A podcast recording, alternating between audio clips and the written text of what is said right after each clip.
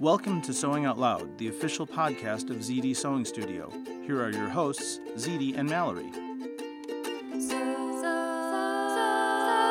Sewing Out Loud.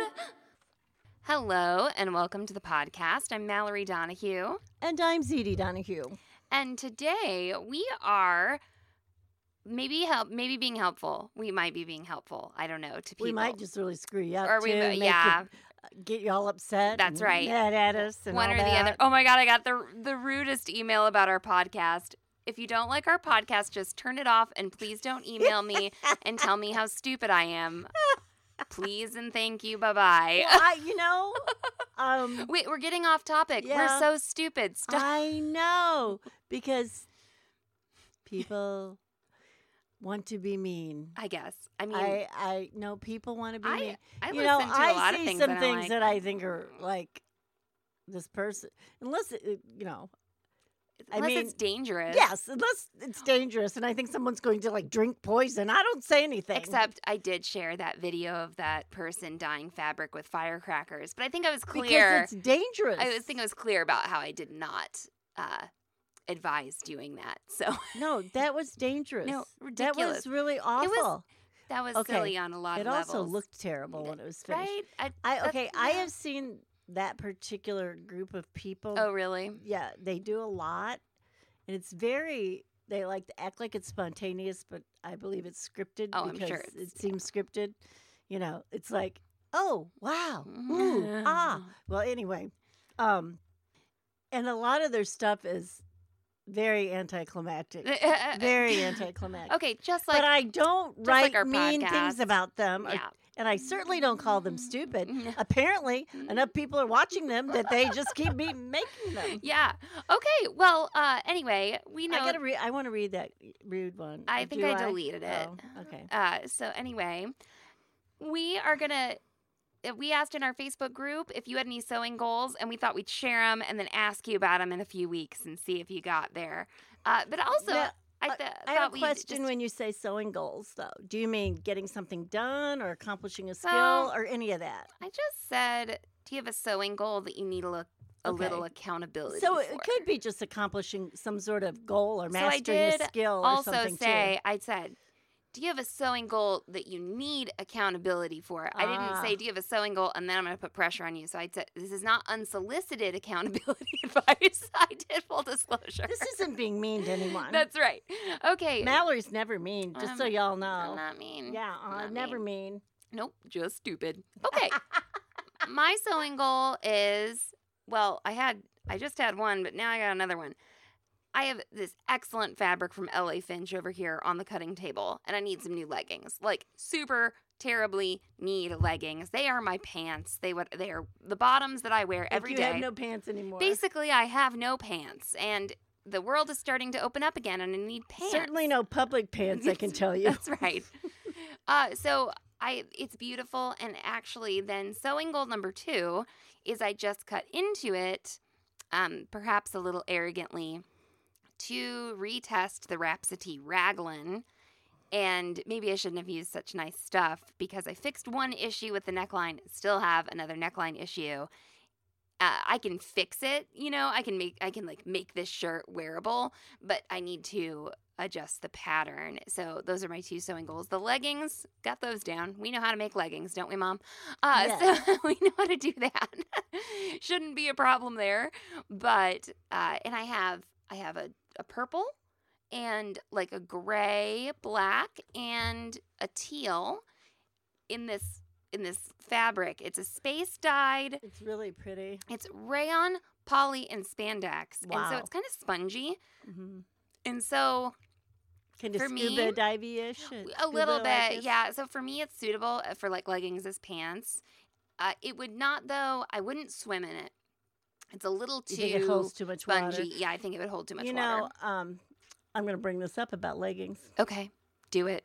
Because I think we have a great legging program. We made-to-measure program. Mm-hmm. You cannot beat how those leggings are made and the support we give on how to put them together and all that. And not only is that a good leggings course. It's just a good course on how you sew knits and things, right? And make seams, and you know, there's good tutorials in there. Okay. Now, this doesn't have to do with anybody making our M2M leggings. It has to do why you do it and how you do it. So you do need the right fabric. Yeah. You need the fabric not only that suits leggings, but suits your leggings goals. Your leggings usage. Yeah. You know, your purpose of your leggings, right? And I was in class last week, and someone did what's called a straddle, right? Yeah. An inverted straddle, which means like you go upside down and your legs are apart, right? Yeah. And I could see their entire anatomy through the fabric. Okay. Fortunately, they did have on another layer of underwear. So, but I was just, I mean, I think I almost stared. Sure, shock. I was like, whoa. There's leggings out there that are this. I mean, it was like a pair of tights, more or less. You could, you know, and then as she, of course, straddled and stretched, you could see through them more. Mm-hmm. You know, and I thought, and then I had this whole dilemma about, do I tell her? Do I not tell her? You know, do I know her that well? Right. You know, I mean, like, if it was somebody I knew, I'd say, your butt's showing. If it was Mallory, you'd be like, your butt's showing. That's right. In front of everybody. Right. And then someone you know a little less well, you would take them aside. But you know what? Sometimes it's good to say that in front of other people. If I could say it to you, somebody else might get the message. And you're always offended by what I say, so it's not like I'm giving you just a lamb to the slaughter. That's right. You're right? The lamb. You're the sacrificial lamb. Well, it's a good. That's a teaching device we've used before. Actually, this is the teaching device that people misconstrue as us being like super mean to each other, right? Like in the jeans. It's the sacrificial lamb teaching device. Oh, okay, yeah. So it's a curriculum thing. Hello. Yes. In the jeans darning video, when I'm like, well, I had to learn to darn my own jeans, and I'm saying that like. Of course, I'm glad my mom taught me to darn jeans, and other people are like, you're terrible to your mother, you know. Anyway, yeah, the sacrificial lamb teaching device. She is terrible to me. But I would just, you know, fabric is important. And I, like I said, no matter what pattern you're using or, you know, how you're drafting or what, all those elements are important to take into account because I still feel kind of bad that I didn't say anything to her, but then I don't know her that well. If you don't know, it's hard to know. Maybe I'll get to know her better. You know, it's like some people I would go, woman, your butt's showing. And then, like, when you're buying, I mean, you know, when you're buying a pair of leggings, maybe you don't think to, like, put your leg up over your head and look in the mirror, you know? And the other thing I thought of is, did they wear thin? Like, maybe they weren't that thin to start with. Good point. But, you know, she obviously had on light color underpants and, you know, a dark legging. And I just could not believe how well I could see through those. It was just like, and, you know, I don't know if anyone else noticed because I wasn't. Okay, so is it Lululemon or Lululemon? Lululemon is what I said, and I think it's lemon. I thought it was lemon. So anyway, they got like sued. They had to like send out. You know, we've talked about this before. I think they got sued for like how sheer their leggings. Yes. Were. Well, and that also happens. Now here's the other thing. It could have been an expensive pair of leggings that. So there was like small, medium, and large, right? And she had to choose a size. Mm-hmm. And maybe she was on the high end of that size parameter. So they stretched more. Where if you do made-to-measure leggings, you are accounting for your shape. So you aren't getting just two tubes on a waistband that you pull on. So what I was doing with this fabric from LA Finch before you came up here is I sewed it up with my 3TN. And I took that seam and I stretched it so hard. And I was like, okay, I should go live and talk about this, you know, for a minute. And I stretched it so hard and everything's fine. You know, it's all good. And I thought, I want to tell people I will never stretch it this hard, probably not even to put it on my body. Right. And then once it's on my body, they really shouldn't be, you know, in a super stretched fashion. It's only about, what, an inch or two of negative ease. Yeah, it's not that much. And, you know, I mean, obviously we gain weight or shape or size, and sometimes, you know, maybe you're stretching a little bit more than that original draft. But what I have noticed with mine, that when I make M2M, like, and I'm pretty persnickety about my fabric and how it's going to look and be and feel and function in which way, is I will wear it out like in the inner thighh. Yes. I was telling you that, right? From like the friction and even the knees. Mm. And I think it's from like bending. Like I will notice that my knees are getting like threadbare. Now I wear my leggings a lot. The inner thigh area will get pilly on me. Well, that is what happens to me. Yeah, and that just depends on the fabric too sometimes. Well, like, and like they're the pants I've been wearing for the last year. But it's not like the butt splits out. No. Where I think that most of the tension is, where I think the inner leg and like the knees are where the wear is. Yeah, you're wearing on the fabric there. Yeah. So I was pulling that. Oh, and then another thing that relates to something we said in a previous podcast, I'm feeling a little bloated today. And I came up to the studio and I thought, lucky me, I get to take accurate measurements of my body. Wahoo. So anyway, how about that? All right, we got to get in before we get another mean email.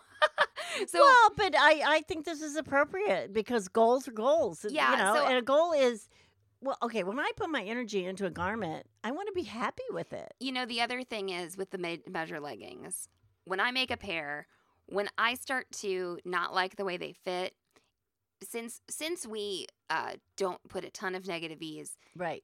I feel like I can gain weight. Like I made those maternity leggings and they lasted for a really long time because we haven't maxed out the ease of the fabric. That's right. Where I have found, it's time to make a new pair is if I've lost inches somewhere. And that's kind of where I am right now.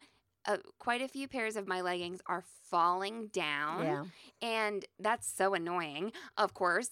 And what I actually probably will end up doing is just – My new pattern will probably look tighter in the waist. Right. And what you'll do is you'll take a new set of measurements and then compare them to what you've already drafted. And you may not have to draft a whole new pattern. You may just, like above the thigh. Right. Possibly.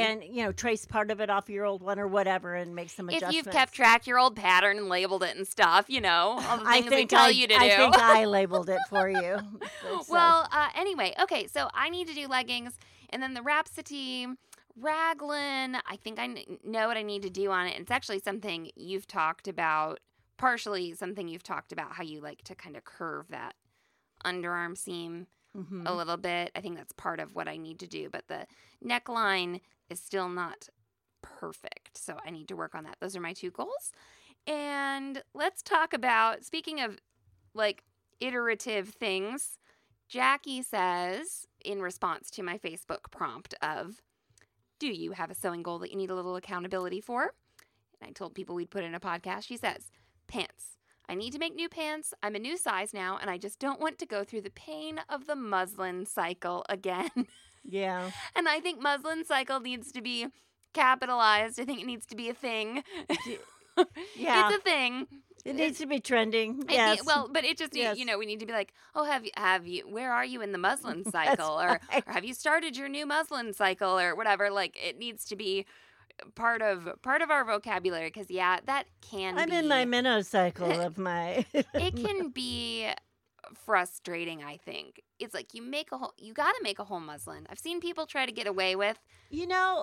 There's something about, I mean, I think that's everybody. You, like, it, when you distort your butt, it's very upsetting. Yeah, or your crotch line. Do you know what I mean? It's just, and it's like, where do I go? Where do I start? Pants fitting is hard. Yes. And then I assume Jackie is talking about, like, some woven pants. Because I know Jackie has our leggings class and has that down pat, So, like, the leggings, the adjustments compared to a pair of trousers, are much easier. So, sometimes maybe she should just come over to your class. I know. Maybe we should. Maybe. Well, actually, I was thinking she should be one of our local bodies that we measure and draft for the pants drafting class. There you go. I think that would be nice, Jackie. Hit me up. Yay, okay, Jackie. So sorry about the muslin cycle, Jackie. You can do it. Make sure you have enough muslin fabric to where you're not like, oh, I can't really make another one, or I'll try to skip this next one, or whatever. Right. Just have enough, have it on hand. I was making a muslin of some pants out of a twill we have, And it was the most staticky stuff on earth. I sprayed it down. Polyester in it or something? I don't know what was going on, or if it was the time of year or something. Well, that's true, too. But, like, I was like, I can't tell how these fit because they're, like, on my legs. Like, it was there weird. There were a couple weeks ago, that my hair, I swear, stood on end for 3 days, and I could hardly, I felt like Vaselining my head or something. Yeah. Okay, so Jackie, we believe in you. Just get started on that muslin cycle. Well, and you usually get things pretty accomplished. And you're a smart person. I know you dread it, but it has to be done. Tara says patio cushion covers. It's getting warm out. Help me finish it before it gets cold again. I know. Yeah. It's like when you get inspired to like knit a sweater in the winter. I've started them one year and finished them the next. No problem with that. It's okay. They just last longer that way, right? So Tara is also a pretty prolific sewer. I think you can do it. Tammy says, I need to start sewing ginger jeans I cut out a year ago, and now I have a few extra pounds. I have some experience with this. And you know what? If you cut out whatever, size 8, now you're size 12, don't sew up those ginger jeans right now. I'm going to sew for the body you have right now. Unless you, like, know something's going to happen or whatever. I don't know. Honestly, I'd like say I'd put it aside because cutting takes a long time. I was going to say, I would put them in a bag. Label them exactly, That's what I've done with mine. Cut in 2020. I was size 8 then. These were my measurements. Yeah. And put it away, and you can go back to it. They won't take up that much room. Get a big gallon Ziploc bag, fold those puppies up, label it. Yeah. Absolutely. Make sure you say they're ginger jeans or the pattern. You all know, you have jazz. That. Yeah. Yes, mm-hmm. Yes. But I have some size 8s, and I was like, okay, I should sew these up. And then I think I'm 10 or something right now, and I was like, I'm not really gonna. A 12 teen something. A twin. Whatever. It's they're not gonna fit me, so I'm not gonna sew them up right now personally. So yeah, feel free to put those away and work on something else if you want to, Tammy. I had a friend, and at her going away party, she was moving from here to Seattle, and somebody said, "When are you moving?" And she had been. Everybody was buying her drinks, wine. And she's just like, and they're like, "So when are you moving?" And she's like, "On the 50th." So she gets that thrown in her face a lot. Elizabeth says, I want to draft a bias cut top. Related, does anyone have any literature on how to do this? Elizabeth, give us some more details on what you mean, like bias cut top. Yeah, the front is on the bias because you want a certain neckline or yeah. Tell us. Because you can cut almost anything on the bias if you want. Right, and there used to be a T-shirt I made that I cut on the bias, the front, and the back I cut on the grain. So it was the look that it gave, it was a drape in the neck, that I liked. It that it can happen. You can do it. No problem. Yeah. You can give us a little more detail. Yeah. Write a whole big long post about that, Elizabeth. I love sleeves on the bias I love woven sleeves on the bias because they move with you. Speaking of, Christina says 2 words, Jessica blazer. Well, guess what? I've got the main fabric of the Jessica blazer cut out myself. I think I can just seek it right over there. Can you just seek it? For those of you who don't know, Jessica, the Jessica blazer, it's by Closet Core, and it's named after a sewing blogger.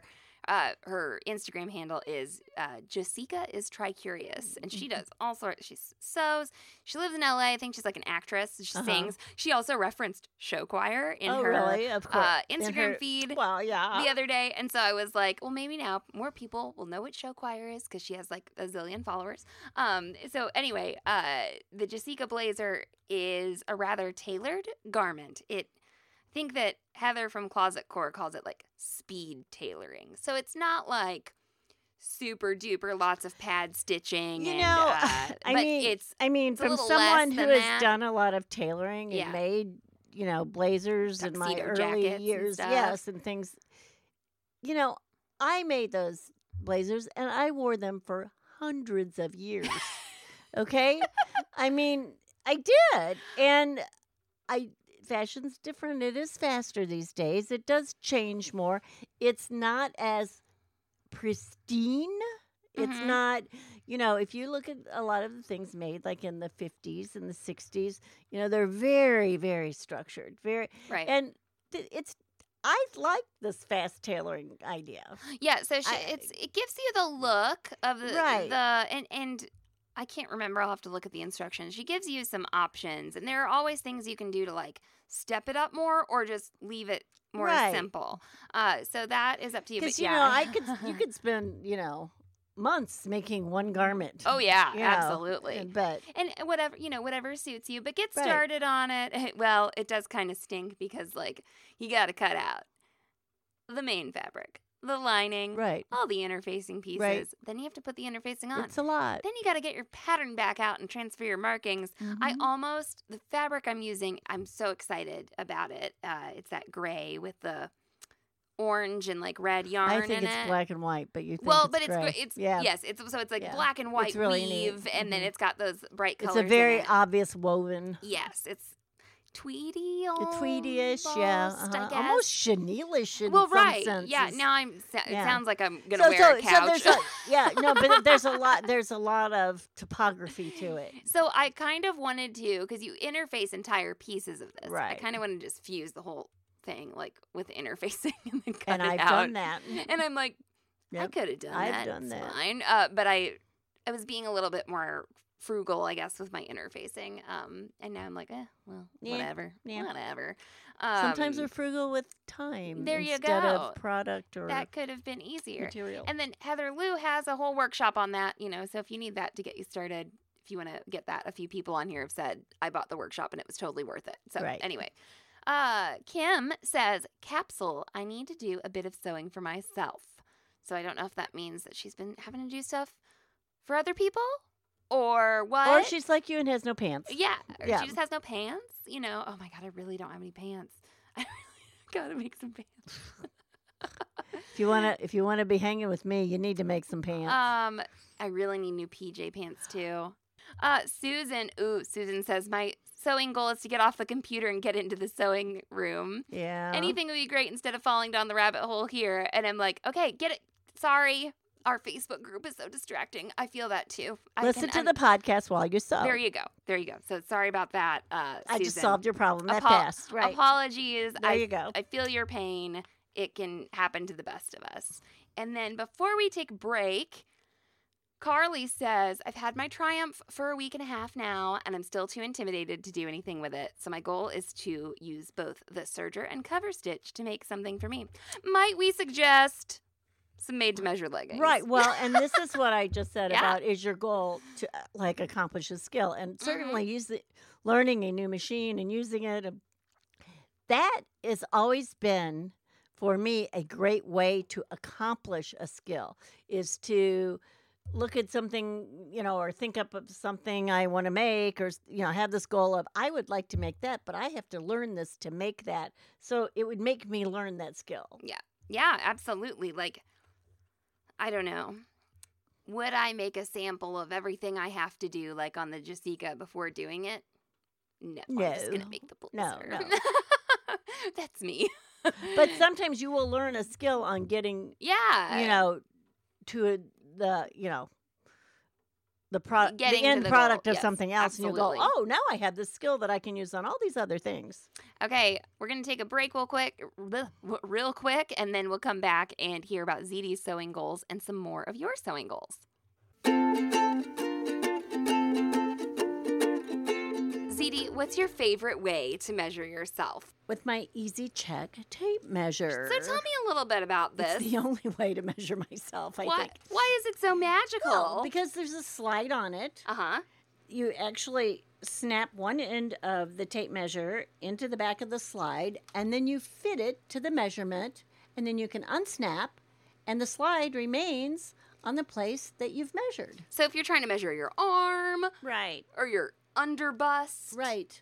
Or your thigh. Or your head. Oh, yeah, the head, definitely. Well, and, measuring yourself is one thing, but even measuring somebody else, what it does is it marks the spot, basically, where the measurement is. And so if and this happens to you, that you're measuring somebody and they start talking to you and you're like, was that 21 or 23? Oh, my gosh. Right. And where with this, the slide has marked it. I also have heard feedback from customers who say, I am sending this to my daughter or, you know, so that she can measure my grandchildren and it will be accurate. Right. Right? We've actually had trainers, too, that bought these, you know, for their customers, or they themselves used it for their customers, or it was a male trainer and a female client. He didn't have to put his hands on the person or whatever. Also, this tape measure, when you use it with a snap, it's impossible to work from the wrong side. That's the other thing. Yeah. I was going to say, you can't measure from the 60 end. You have to measure from the 1 end, from the 0 end. Yes. Right. And I said 60, but... you know, it also has the millimeters on the other side, too. So you've got... you have imperial and you have metric. Right. And so the Easy Check tape measure makes it very simple when you are trying to measure yourself and you just don't want to be fumbling around. Well, and I think... You know, the thing is, don't order one, because if somebody sees it, a husband or a daughter or just a friend, I mean, honestly, at Christmas time, I would put this like in almost everybody's stocking stuffer. And I think it's a great thing to like send away to college with people, things like that. Where fabulous. You want something measured. Well, if you're interested in your own Easy Check tape measure, you can see a video on how it works at sewhere.com/tape measure, and you can check it out for yourself. Sewing out loud. As humans, we're naturally driven by the search for better. But when it comes to hiring, the best way to search for a candidate isn't to search at all. Don't search, match with Indeed. When I was looking to hire someone, it was so slow and overwhelming. I wish I had used Indeed. If you need to hire, you need Indeed. Indeed is your matching and hiring platform, with over 350 million global monthly visitors according to Indeed data, and a matching engine that helps you find quality candidates fast. Ditch the busy work. Use Indeed for scheduling, screening, and messaging so you can connect with candidates faster. And Indeed doesn't just help you hire faster. 93% of employers agree Indeed delivers the highest quality matches compared to other job sites, according to a recent Indeed survey. And listeners of this show will get a $75 sponsored job credit to get your jobs more visibility at Indeed.com/podcast. That's Indeed.com/podcast. Terms and conditions apply. Everybody in your crew identifies as either Big Mac Burger, McNuggets, or McCrispy Sandwich. But you're the Filet-O-Fish Sandwich all day. That crispy fish, that savory tartar sauce, that melty cheese, that pillowy bun. Yeah, you get it. Every time. And if you love the Filet-O-Fish, right now you can catch two of the classics you love for just $6. Limited time only. Price and participation may vary. Cannot be combined with any other offer. Single item at regular price. Ba-da-ba-ba-ba. And we're back, ZD. Give us a sewing goal or two of yours. Okay, because I have like 42. Well, right. I mean. So I should I start with clothing, garments versus my other. Versus your dog. And boat. And my your dog and your boat. Yes, other sundry things. Just, you know what? Just so one thing I did do, one goal I accomplished, and it took me like a year. Okay. I refashioned my jeans. Oh yeah, those were up here. They're not here anymore. So what I had done, I have issues with my back. I have a somewhat debilitating spinal osteoporosis that, when I say debilitating, it's debilitating because of the pain, and wearing jeans drives me out of my mind. I know. Yeah, you can't. I cannot. Yeah, I put them on. I'm like, oh, these are great. I walk out the door. I'm like, oh my God, I gotta take these pants off. It's like, it's just terrible. And they don't even. It doesn't mean they're tight or anything. It's somehow the stiffness. You don't like the rigidity of the waistband. I don't. On your back. It's just really weird. Yeah, and like driving in jeans is terrible. So, I went through my jeans and I picked out all my really stretchy jeans. Mm-hmm. Okay, I made sure that they had plenty of stretch, and I don't know how much this is, but in my head it was plenty of stretch. Yeah. Okay. Good, enough for you. Yeah, right? I would say there was, you know, maybe at least 10% lycra or whatever in there. Okay. So They sat up here for probably a year because it was like probably early pandemic or whatever. Because then I didn't need pants. That's what I'm saying. Right. You know. And what I did is I cut the waistband off of all of these pants. There was only 3 pair. I say all. I mean, I picked out 3 that had the right fabric, mm-hmm. you know, in my head. And but I knew I would wear. Right. Okay. The other pairs will turn into something else. So I took off the waistband and I added basically the made-to-measure hack. Yeah. You know, wide fabric waistband. Now, on one of them, I did a really funny thing, okay? So it had a waistband, but they seemed to be stretchy enough. The problem was when I sat down, they would ride down. So I took the waistband off, inserted a band of, you know, lycra fabric. Whatever, yeah. And I also used mesh. Yeah. So, you know, mesh on one side. Now, on the one pair that I did this, I made the band, and they had, like, studs in them. Yeah. And the studs bother me. The metal bothers my skin. So I took the mesh past my waistband. Oh. Okay, sewed it down on the side seams in the front. And that, yeah, it's worked out. So, that's how some of those, like, tummy control jeans were. Yeah, it was kind of like a tummy control, but for me it was more just a stay up, don't hurt your back, and cover the metal control. What fabric did you use? Do you know? I used, it was a performance stretch. Oh, okay. Yeah. Okay. It was something I made, like, I make leggings out of. I was going to say, this stuff. And I use black. You know, it doesn't match. Like, it doesn't match the denim. But your shirts, do they go over? Yeah, and I can't think of any shirts I tuck in. You don't tuck in, yeah. Even my tight shirts, I wear them close to my body. They go over. And one reason is, again, I don't like that bulk at my back. Yeah. Like, if I tuck something in pants, and I know this sounds crazy, guys, but I even said this to a pain specialist. I'm like, I can't wear jeans. He goes, that's one of the questions we ask people. Oh, really? Yeah. Well, so you're not alone. So I'm not like crazy all by myself. Well, that's just one of the medical things that isn't unique to you, right? Right, right. I mean, no, you begin to question yourself. Why can't I wear these pants? Well, I feel like a lot of the time you'll say something to Dr.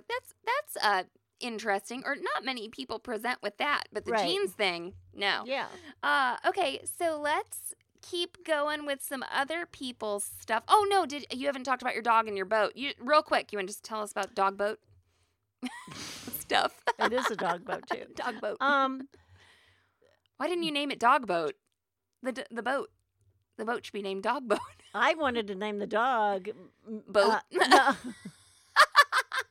Moondoggy, because the boat is Moon Dancer. So I wanted to name the dog Moondoggy.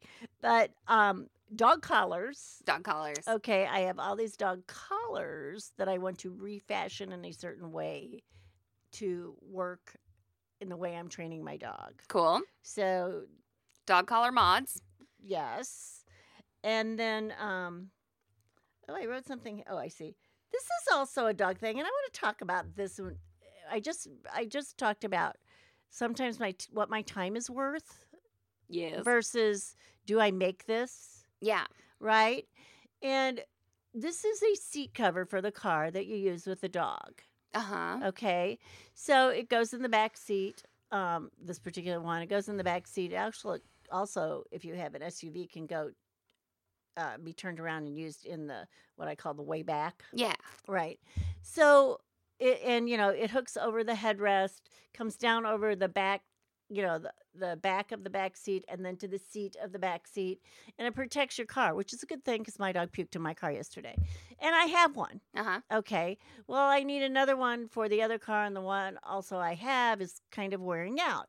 And I'm like, I wonder what the commercial ones look like, right? And I thought I'd go and get some ideas. And I'm looking at these, and I can get one of these for like $25, $30, right? Now, this includes zippers, clasp, buckles, webbing, buckles, waterproof, right? Waterproof fabric, anchors that go between the seats to hold. Okay, now I can make this. I've done this before. I can make this. And it's $25 or $30, and I'm like, maybe I need to be ordering this so I can make something else that's not so easily accessible. Well, yeah. Right? And then, okay, this is how my mind unworks things. So then I'm going through this, and then I see this diagram of this seat cover that they're trying to sell me, and it's got all the measurements. I'm like, oh, I'll just make it off of that. And I'm like, no. No, ZD. I'm not making it. I don't think I can buy the fabric for $25. Well, and there's a very good reason that companies buying thousands of yards. Exactly. And they're buying, right? Millions of buckles and zippers. Okay, and you might need two of those for one car for one trip, because if she like pukes on the way to the vet and then she's got to come back home from the vet. I just made her lay on it. Right? No.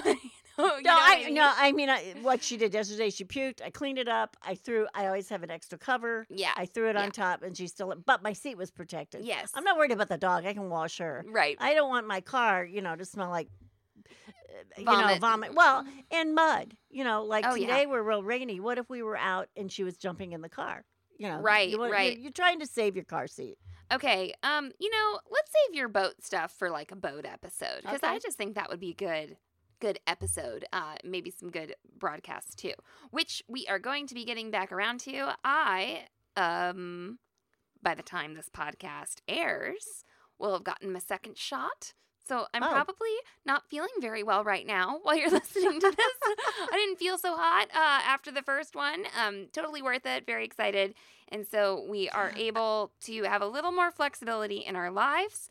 And I'm very excited for that. So anyway. I feel guilty about my immune system because, Hillary didn't do well after the shot. You did. I mean, I think you guys may have inherited my crappy immune system that overreacts to things. Makes me a little tinge of guilt there. Thanks a lot, Mom. Yeah. Okay. Well, it's okay. I forgive you. Stephanie says, I just dropped some serious dollars to me on the Cashmerette blazer kit. Please, for the love of welt pockets, make sure it gets made. Well, I, full disclosure, do some work for Cashmerette. So I've been in on this blazer, and there is a YouTube tutorial on how to sew a single. Okay, there's lots of different types of welt pockets, and this one is an angled single welt pocket, right? Is it single angled or angled single? What do you think? Single angled welt pocket. I think it's single angled too. That's how I'd say it. Okay. Well, whatever. So anyway, no crepe excuse. Crepe back satin back crepe. Silk dupioni silk. Yeah. Stephanie, you've got no excuse on the welt pocket. And then I hope that I get to do this as a blog post and a podcast, but it'll be a couple months from now. So you can actually see a tutorial from the sanctum of this studio. That's right. On a welt pocket. That's right.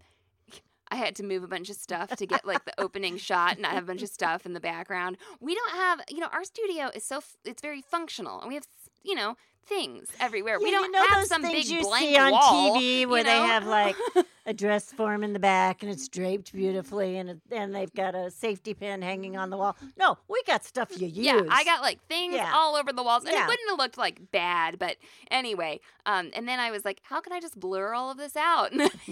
Stay very still so that you can blur the background. Okay, so I hope that I can do this in a few months. So I've made the Morris blazer. Long ago, the Grainline Morris blazer. Trying to make the Jessica, and then I would like to also make the Cashmerette Auburn blazer. And so I'll get to compare all three blazers. I just want Jessica, you and a Jessica, my blazer. Jessica, your blazer.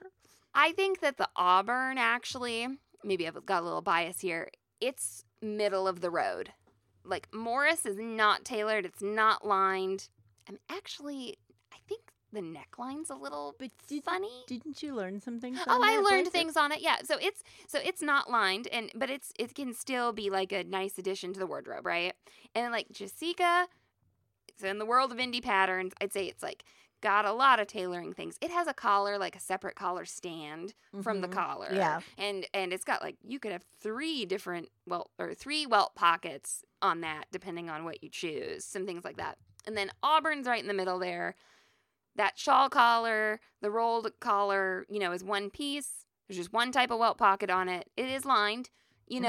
Mm-hmm. And I'm like, I think actually this is like sweet spot time commitment for me.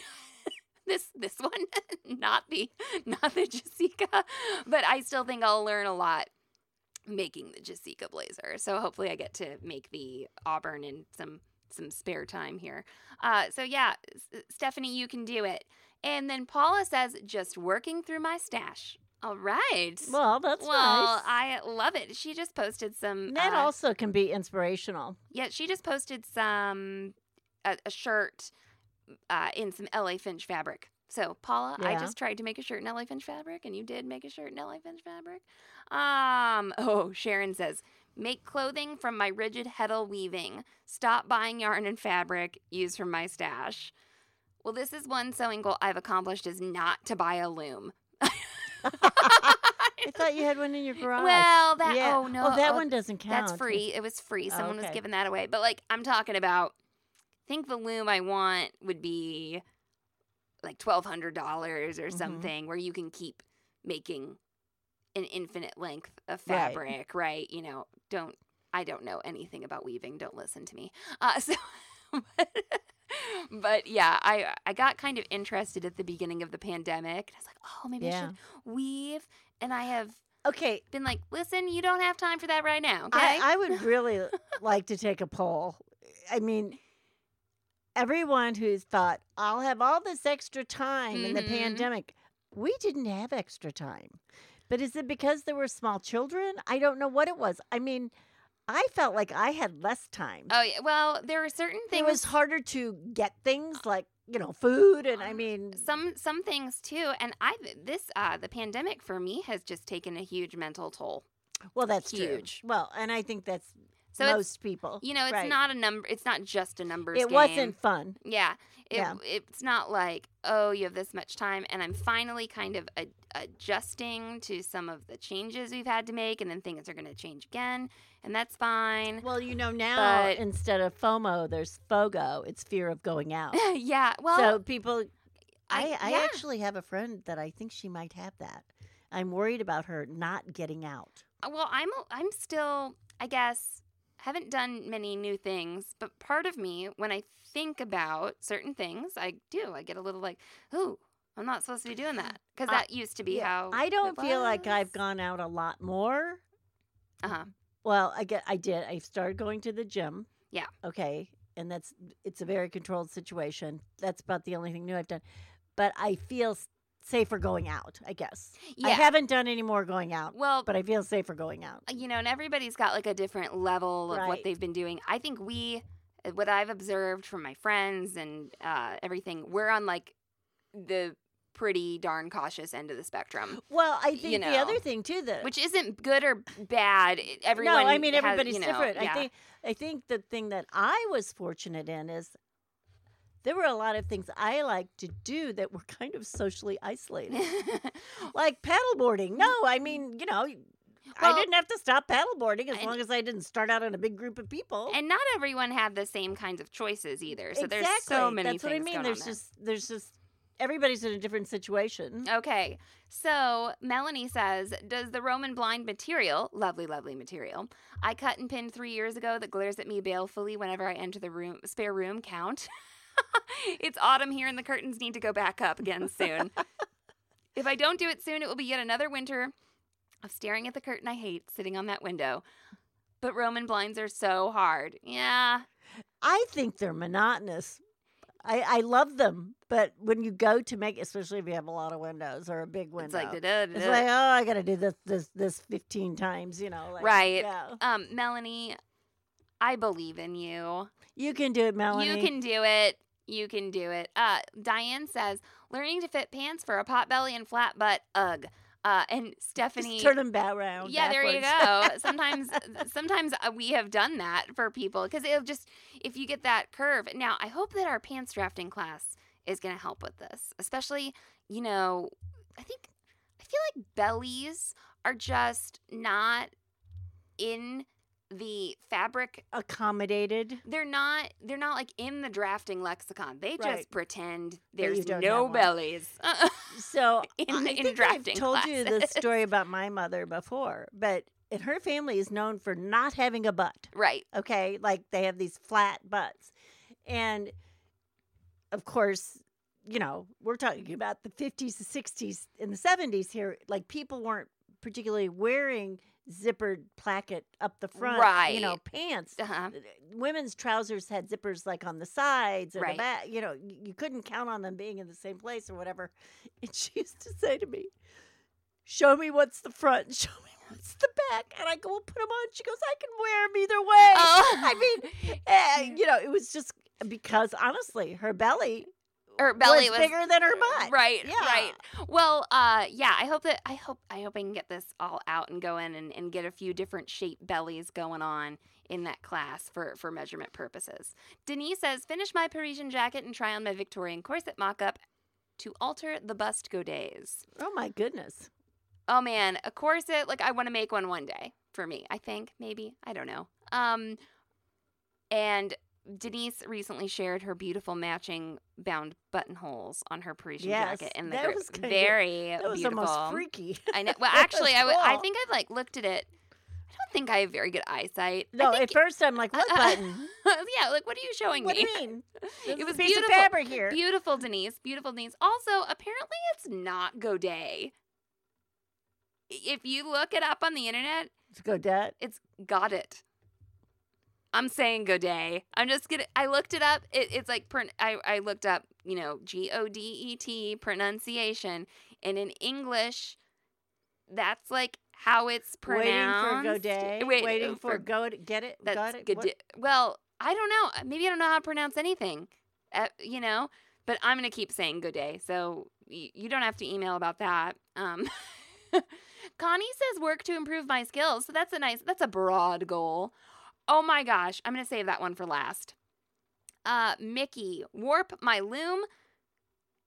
Kinda a sheep to shawl project, except it's cotton to skirt. Ooh, exciting. So, Mickey, I would love to live vicariously through you and your loom. Whilst I don't have the time to take up such the hobby of weaving, I would love to see what you are doing. Simona, are you... I already looked it up. I godet, yeah. Yeah, got it. Can you play it? It's godet. Play it. There's like a video that I looked up. Godet. Oh, that's different than the other video. No. It says godet. Godet. Mm-hmm. I think I found another video. Well, that just shows you like there are different ways to pronounce things. Okay, and it says the origin is French. So the origin's French, and it's from the verb godet. Okay, so the verb is G-O-D-E-R, and it means to make a crease or fold. And like in French, that verb, the infinitive, is godet. So I'm just going to keep saying it, whatever. It's like ballet, in my opinion. Here's godet. It has it both ways. It has godet and godet. Mm-hmm. Well, language is fluid and always changing, right? That's from Merriam-Webster. Okay. It's godet and godet. Simona says, I want to approach learning to make buttonholes the same way that I learned to change a flat by setting aside an afternoon to do it over and over and over.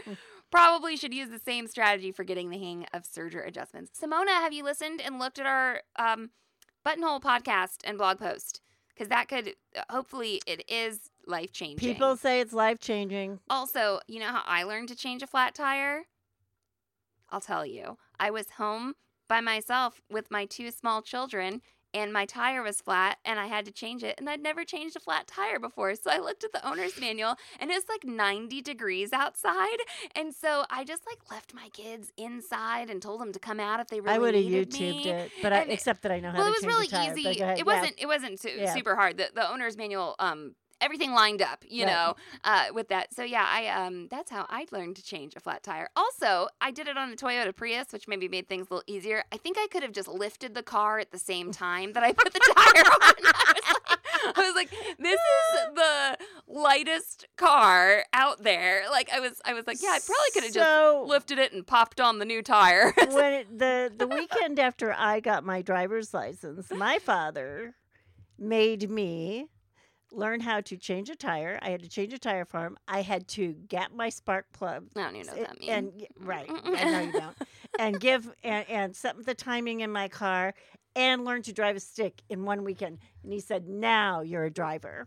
You are. I am not. I would be fine if someone was like, are you a driver? Yeah. I'd be like, no. I think we're going to have to upgrade our computer. And I was like looking at the computers and I'm like, this computer will be worth 5 times, 10 times what my car is worth because my car is like 20 years old. Oh, no. And I was like, that just shows you where my priorities are. We used to have like cameras that were worth more than our car, things like that. Yeah. I hope if I can get this car 3 more years, it will be 20. Yeah. Yeah. So I'm trying. Well, in college, didn't you? You had a car that was almost the same age as you, wasn't it? No, I don't think it was. Well, no. Would it have been 5 years less than me? It was a 94. Oh, it was 5 years less? Yeah. I thought it was closer than that. So it was a 94. I thought it was like 2 years. No, I think I'm almost certain. It was a 94. This one I'm talking about right now is a 2004. Now, the Prius is a 2010, the one I can lift up with one hand. you know the tractor that we had before this tractor was the same age as... It's Jerry and I. It was built in 1953, and it didn't have a brake, so you had to know how to drive a stick because that's how you stopped. That's how you did it. Yeah, yeah. Okay, Lisa says, winter pants. I have a really minimalist wardrobe, so when one pair of pants wears out, I need a new pair. I just don't want to. This is my problem. I was going to say, but I am in awe of her. Yeah, good for you. Yes. So I have like the problem, but it's not as noble as yours. Exactly. So I don't have a minimalist wardrobe, but I'll make one thing that I really love and be like, I'm good. I'll just wear this one thing out and wash it every day. Yes. You know? So Lisa, my advice to you from my perspective is make 2 pairs of winter pants. Yeah, I think so too. Especially because you always have to have, you should have a backup. You should have a backup. That won't take up too much room, like one more pair, right? You know? I don't think having a backup changes you being a minimalist. Right. I think it's being prepared. I think you can still, you won't be taking up too much space. What if you had to run out and buy something that you didn't really want? That would be unminimalist. Yeah. Yeah. Okay. Good. Love that. Okay. So Lisa, we're impressed by you. Sam says, contractors are done. Walls have been painted pleasantly plum. Ooh. Mm. Sewing stuff from around the house has been hauled in. Next goal, edit down the items. Sort tools, fabric, etc. into work zones. Buy appropriate storage. Complete the organization. In summary, set up my sewing space. Oh, that's exciting. That's good stuff. Yeah. Nancy says, try to say no to alterations requests. Oh, Nancy. Just, we can help you. We just forward them to us. Yeah, yeah, yeah. We'll tell them where to go. Or just copy some of those discussions, like screenshot some of the discussions in the Facebook page and just send them on. What is she? Oh, hold on. I'm going to read the whole comment, though. She says, try to say no to alterations requests. I love doing them. Aw, well, that's good. That's nice. And no one within 50 miles does them. Ah, that's hard. Yeah. So I'm constantly busy with hemming, installing new zips, hemming prom dresses, altering bridal wear, and today I sewed elastic onto compression socks with the toes cut out. Oh my gosh. I really want to say to sew only for myself, and I can't seem to say no. We live in a small town and know everyone, so it's hard. Oh man, Nancy. Well, maybe you just need to be like, I have now an arthritic thumb. You could get one of those. Yeah. Or maybe you could, if you set yourself like, I'll only take 2 projects a week, and someone comes to you with their compression socks with the toes cut out, you can be like, I'll be able to take these on May 1st. That's true. Or something like that. Very true. So if you, pace yourself, then you won't get overwhelmed. That's so sweet of you. I have a local alterations person's number memorized. Yes. 2, actually, I don't know if I can remember the other one, but I've got Nora Drown's memorized. Yep. I won't say it over the podcast, but if you were to email me and ask me to sew something for you, I would be just typing right back. I know exactly her number. So, and more for me, it's, I don't know, if tomorrow I had to take in alterations for I don't think it's a bad profession or anything like that. How do you think your harp got paid for? Right. It's not that. Alterations paid for her harp. It's not. I thought you sold one of your sewing machines to pay for the harp. That and alterations. Took both. Okay. Yeah. So I don't think it's a bad thing. And I know we complain about them, but it's just not something ZD and I super duper enjoy now. Think, we did it a lot. I think it's a phase that we are finished with. If I took alterations now, so many other things would be left undone. Right. It's just, And we also, through our business, did meet people that we felt confident in referring people to. Right. Yeah, there's the other reason sometimes people will be like, well, can you just do this one special thing for me? And the problem with that is I've just got such a full plate already that I've taken those things in the past and then not gotten them done in a timely manner, and I hate it. Right. And then they're like, oh, you know, they're like, hey, is that done yet? Oh, no rush, no rush. And I'm like, oh, I just got to get it. And I just don't need that pressure. That's the other thing. People say no rush. That means not right now. It means they want it in 2 days. Well, yeah. You know, their no rush versus your no rush is totally something different. So it's just better for all of us if I refer them to Nora, who sometimes listens to the podcast. So hello, Nora, if you're listening. Erica says, I have had a knit fabric I've been wanting to make a dress with in my fabric cabinet for literal years. I don't even have the RTW dress I was going to copy it off of anymore. One day I need to just do it. Yeah, maybe find a pattern that you think will, you know, do the trick and close get going. To it. Robin says, linings, best fabric for linings, when to forego a lining, what does a lining add, colors, problems with lining, especially sleeves. Should the lining be slightly smaller? I think we've got a podcast on linings. There's a lot of because we're not going to be able to answer all linings.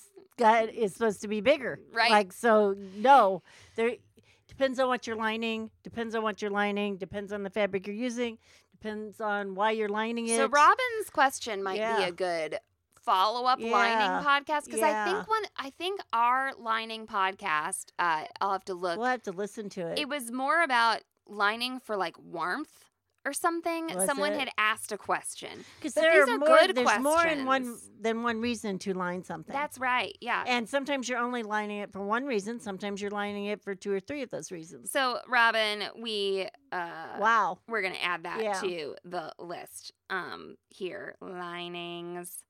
And I'll copy your comment. Okay, this podcast is 53 minutes long. And we are going to finish it strong here with a big sewing goal that someone has. I see. There's a lot of narrative there. Yes. Are you ready? My goal is to take up the hem on my granddaughter's prom gown. It is due mid-May. It has 7 layers. One is charmeuse lining. Next 3 are crinolines. Next 3 are fashion fabrics.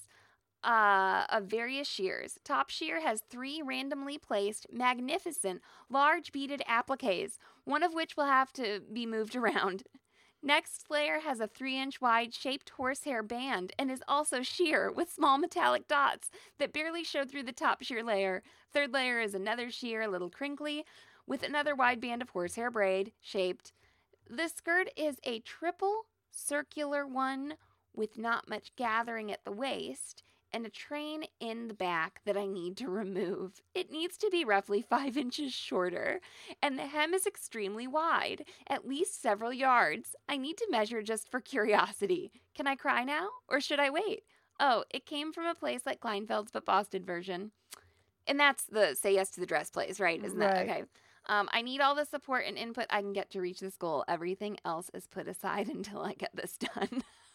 Yikes. Take it one layer at a time. So take off that applique one night, right? Just take that applique off. I would just do it. I'd be real. I would get as mellow as I could and do that. Mary, the shaped horsehair. When you say shaped horsehair, I think she means that it gives it a stiffness. I guess. Well, I don't. Okay, horsehair is sort of flexible. In like the stuff you add to the hem, the way it's woven, right, it will easily conform so that down near the bottom of the hem it's a bit wider, and then as it goes up in the garment, it can get a little narrower because she's talking about this like circular skirt. So like the horsehair, if she removes it and puts it back in, it's gonna conform. It'll be. I don't think it'll be difficult at all. That's exactly what I was wondering thinking. It won't be difficult at all. Yeah, I would take the horsehair out. Draw a line where it needed to be next, you know, at the hem or whatever. I wouldn't cut any of it off or measure. I'd just start laying it down and cut it off at the end when I was sewing it. Yeah. Don't try and fit it to the shape first. Right. Right. So as long as you... Actually, I think you should have just made the dress. Like... So as long as... But you're saying as long as you just sew that horse hair braid to the hem... it's going to like kind of conform and then just cut it off when you get in the round. And right. Yeah, I would assume you're going to, so this is what I assume you're going to do. You sew it to the right side and you make like a 1/4 inch seam there, you know. Right. Okay. And then when you fold it up, that whole seam is going to go under. And the horsehair just gets like tacked at the seams. Right. Okay. I don't know how. We'll see. Yeah. I don't know how wide this horsehair is. You know, it could be 4 inches wide. It could be 6 inches wide. It could be 1.5 inches wide. Yeah.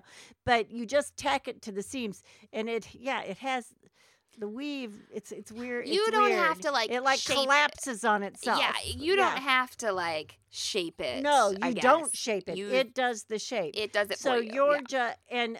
Now, it may be that this skirt is big enough she may have to tack it in more than just the seams. But, you know, a lot of times, if you're you can literally just do the side seams. The crinolines. Oh, okay, the crinolines. Yeah, and when she says crinoline, I'm not sure exactly. Okay. Yeah. I'm scared because people say crinoline, and crinoline is a kind of fabric, and then crinoline is also a type of garment, like so if it's just layers of tulle, you get to cut those off with your scissors. Yes, kind of. But if it's some kind of tiered petticoat, you gotta lift it so that the hem doesn't. Depends. You gotta depend. Yeah, depending on how much you need to take it up. And if you're lifting it, okay, I would just take that seam apart. Lift it up how many, and leave that excess hanging under there if it doesn't show. Does that make sense? It made sense to me. Okay. So if it's tiered, you would take off the bottom tier, right? Mark it up your 5 inches. Yeah. Right? And just top stitch it right onto that tier that you took it off of, only 5 inches higher or whatever. And there you go. You don't even have to. Now, if it's just tulle, sometimes, I mean, you could be just talking about cutting it. That's what I was, right. You get to kind of. But there is a specific fabric, like when you go in and ask for crinoline, okay? It's a fabric, it's a very stiff kind of woven toolish kind of thing. And then the other thing that might help you, Mary, is to have a way, you need a way to, like, hang this dress from the ceiling or something. Yep. I have known people that will hang it from like a ceiling fan. Now, here's the deal. If it gets turned on, you're in trouble. You tape the switch. Right. Like a lock, you know, or make sure no one can move that switch. So that's something you can do. A plant hanger sometimes is in the ceiling. You go. You know, it may be worth it to put a plant hanger in the ceiling because it is very hard to work on this if it is not hanging above the ground. And then the other thing is, so she's taking off the train, so she's not going to be like blending the front hem to the back, kind of what like we've talked about in that bridal zigzagger broadcast. And the train, I would assume, is only the top couple layers. Yeah. Or one layer. But usually the crinoline is not under the train. All of those, the fabrics that are fabrics, if it's not just tulle that gets to be cut off, I'd recommend, now I know Mary's an experienced sewist, but our tiny hem tutorial video that we have, if you Google tiny hems with ZD, and if it's prom dress season, and people are doing prom all sorts of different ways right now. Well, and if you need to hem a prom dress, you need to Google tiny hems with ZD. And the charmeuse she's talking about, I think she said something. Sometimes you just serge it. I just do a rolled hem or a 3-thread narrow. Yeah. Yes, because it's not showing, and sometimes you're better off without the fold or whatever, and you can put a pretty thread on it. Yeah, if it's like that inner, if I don't know if it is because I'm getting a little confused. Right. But if it is, this is a lot of dress. If it is that innermost layer, and it's just there to like so you can't see through all the sheer stuff, and those inner layers should probably be a little shorter. Yeah. And remember this, whoever she's going to prom with will probably step on the hem of the dress like 10 minutes after they're together. So. Oh, my gosh. Yeah. Well, Mary, bon courage. Yeah. For sure. And don't, it's possible, and you'll be her hero after it gets done. Well, and it sounds like an epic dress. It does. We'd love to see a picture. So you could take a picture of her in it and ask her permission for to be on the Facebook I would Facebook love to group. Just get a visual even of just the skirt, you know, part of it. So, or you could have you crying into the all the layers. There that you would go. Be a good picture. No, I don't envy you, Mary. It's not something that I would have wanted to take on. If you are a Zigzag member, the last broadcast that we got to do was that wedding dress, and it wasn't even... It wasn't seven layers. And the it was one still thing a pain. We know, Mary is sewing this with love. Because there's no other reason to do it. That's right. That's right. Okay. Well, we will check in on you all in a few weeks, and hopefully I'll get the neckline on the Rhapsody figured out, Rhapsody Raglan, and maybe ZD will have gotten a few of her goals realized. One of your goals is just like to order those things, right? So that's you mean the seat cover? Yeah. Have you clicked the add to cart button yet? I haven't. Okay. The problem is there's so many now. I'll hold you accountable. Well, yeah, and now there's so many. I'm like, which one do I get? It's like, right? Do I buy one or do I buy two? Because the one I have is wearing out. Yeah, I hate that. That is the analysis. I do know I'm going to get black. Okay, you're going to get a black color. Yeah. The seat cover will be black. Okay, Good to know. Good to know. All right, everybody. Well, thank you so much for listening, and we are here for you. You can do it, especially if you just like listen to the podcast. You can sew at the same time, and you can email me at mallory@sewhere.com if you have any questions. ZD, take it away. So long and so happy. Thanks for listening to Sewing Out Loud. For even more expert sewing advice, visit sewhere.com.